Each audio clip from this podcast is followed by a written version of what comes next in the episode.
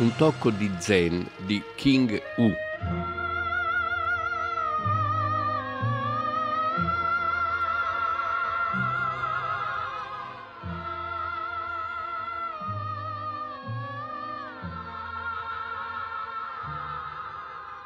King U è uno dei registi misconosciuti e dei più grandi della storia del cinema, in particolare del cinema asiatico, ma non solo, perché ha portato a perfezione un genere e, e ha creato dei film balletti dei film in cui senti dentro, come dire, un certo tipo di umanesimo alla Kurosawa, ma anche eh, tutta una tradizione epica della letteratura e del teatro cinese orientale in generale. Lui era di Taiwan, di, di Formosa, è uno dei maestri del cinema di Formosa, è morto da molto tempo. Il film che lo ha rivelato in Europa si chiama, nel titolo francese, Un tocco di zen Pen, francese o inglese. È del 1971, però il titolo originale era La fanciulla cavaliere errante, già un titolo bizzarro e strano. È la storia di una ragazza sopravvissuta a una famiglia perseguitata dall'eunuco imperiale che si nasconde in una casa infestata dai fantasmi, viene aiutata da un generale travestito da cieco, fedele alla sua famiglia, e trova un innamorato, trova un amico in un monaco zen esperto in arti marziali e fa vendetta e strage dei suoi nemici riporta la giustizia. Ecco, personaggio femminile al centro di tutto. Perché questo film è significativo? Significativo storicamente perché, come dire, la giustificazione artistica di un genere che è il kung fu, Bruce Lee. Qualcuno si ricorderà di Bruce Lee, c'è stato un periodo in cui le arti marziali erano molto in voga anche in Italia, anni 70-80, e Bruce Lee era un campione di arti marziali e attore, regista, produttore di film che vennero molto visti e molto amati in Italia, certamente non dagli intellettuali.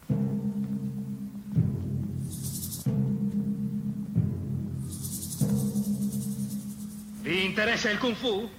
Sono qui per insegnarvelo. Avanti. La sua è lotta cinese pura.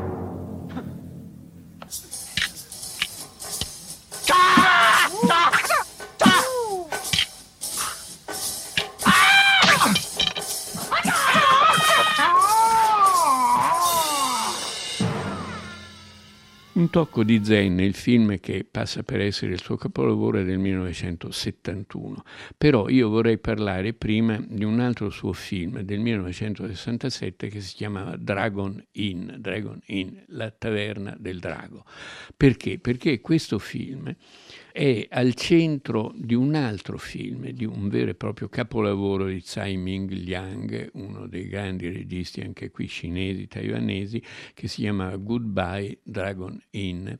Che cos'era questo film che vedemmo a Venezia con grande emozione, devo dire. È un film sulla morte del cinema, è la storia di un, vecchio signore con un nipotino che porta il nipotino il giorno prima che una grande sala cinematografica eh, chiuda, le, chiuda le porte, venga adibita ad altre cose, a supermercato, a garage, a chissà che cosa, in questa grande sala con pochissime persone cioè, si dà ancora il film Dragon Inn, che è uno dei classici del cinema di Taiwan e il vecchio porta il nipotino per fargli capire la magia del cinema, cos'era il cinema su grande schermo, cos'era, no?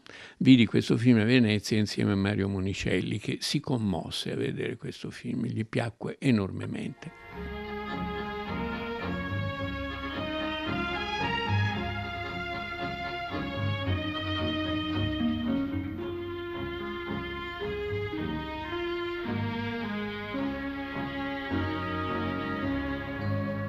想起月下，我想起花前，多少的往事留在我心田。一半是心酸，一半是甜蜜，一年又一年，常叫我留恋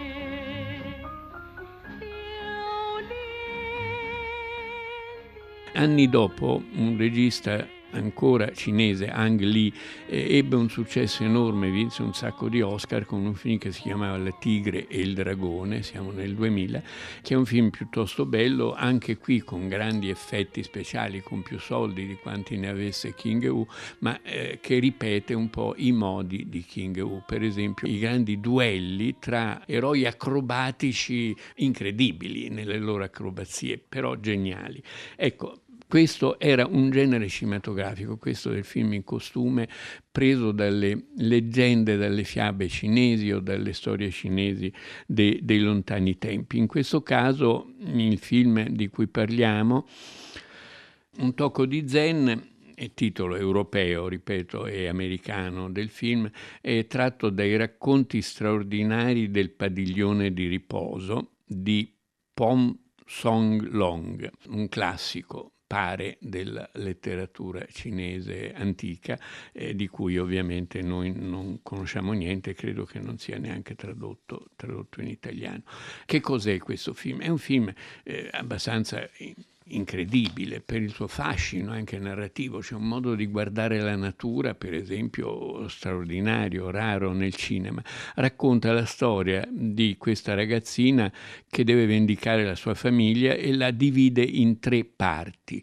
Una prima parte in cui c'è questo inizio di trama, questi due giovani, lei e un giovane che si scrutano e, e si, si, guardano a vicenda e l'ambiente è di tipo soprannaturale, è una vecchia casa piena di fantasmi dove la ragazza in qualche modo si forma. Poi c'è l'azione violenta, concitata, rapida, con grandi duelli in cui lei deve via via combattere i suoi nemici e poi c'è un un'ultima parte in cui si va veramente nel fantastico puro, in una sorta di visionarietà mistica, se così possiamo parlare, perché c'è proprio una, una, un'idea di trascendenza, un'idea quasi religiosa, di tipo ovviamente molto orientale. E ora con un'oscillazione continua del film, dalla descrizione dell'ambiente ai movimenti affannosi, violenti, concitati, un'alternanza continua ma molto ben giostrata di ritmo. E pian piano si resta prigionieri di questa storia, si resta incatenati alla vicenda e a questo personaggio dell'eroina che è un personaggio abbastanza insolito perché in tutta la tradizione occidentale eroine di questo genere sono molto rare, se ci sono nella letteratura dell'Ottocento sono come Madamigella di Maupin che si fa passare per maschio per poter fare le sue, le sue vendette, appunto. No?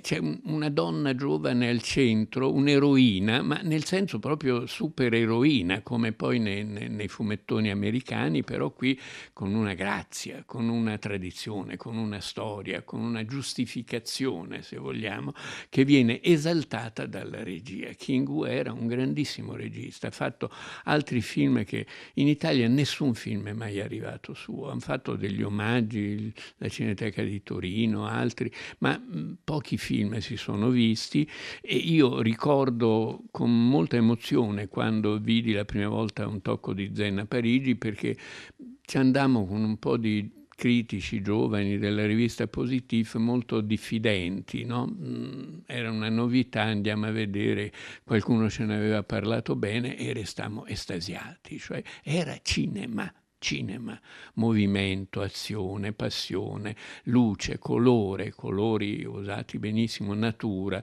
eh, cultura, insomma ti dava l'idea di quello che è stato il cinema nei suoi momenti migliori, quando era sbalordimento, quando era vivacità, avventura, sentimento, quasi più muto che sonoro in qualche modo. No?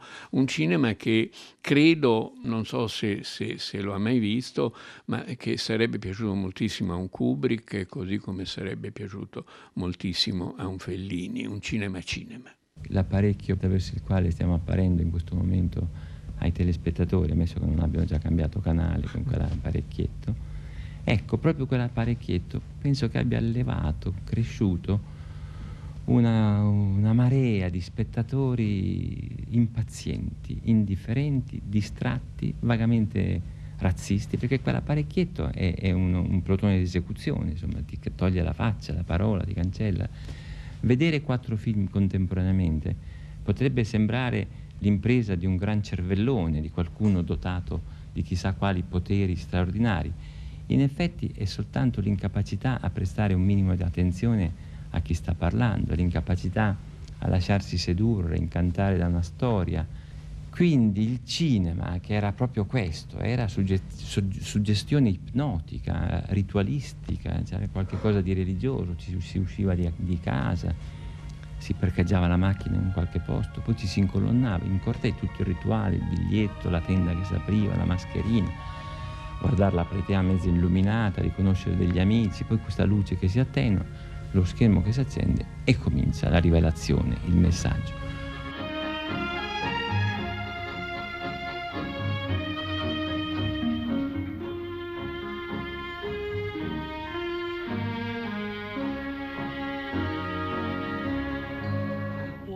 想起月下，我想起花前，多少的往事留在我心田。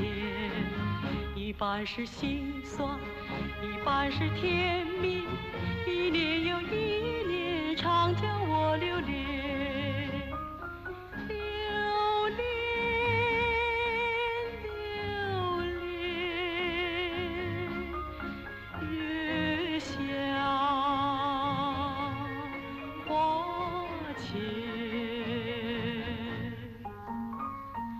留恋，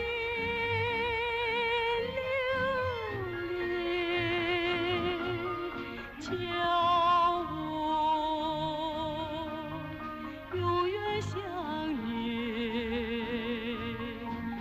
我想起月下，我想起花前，多少的往事留在我心田。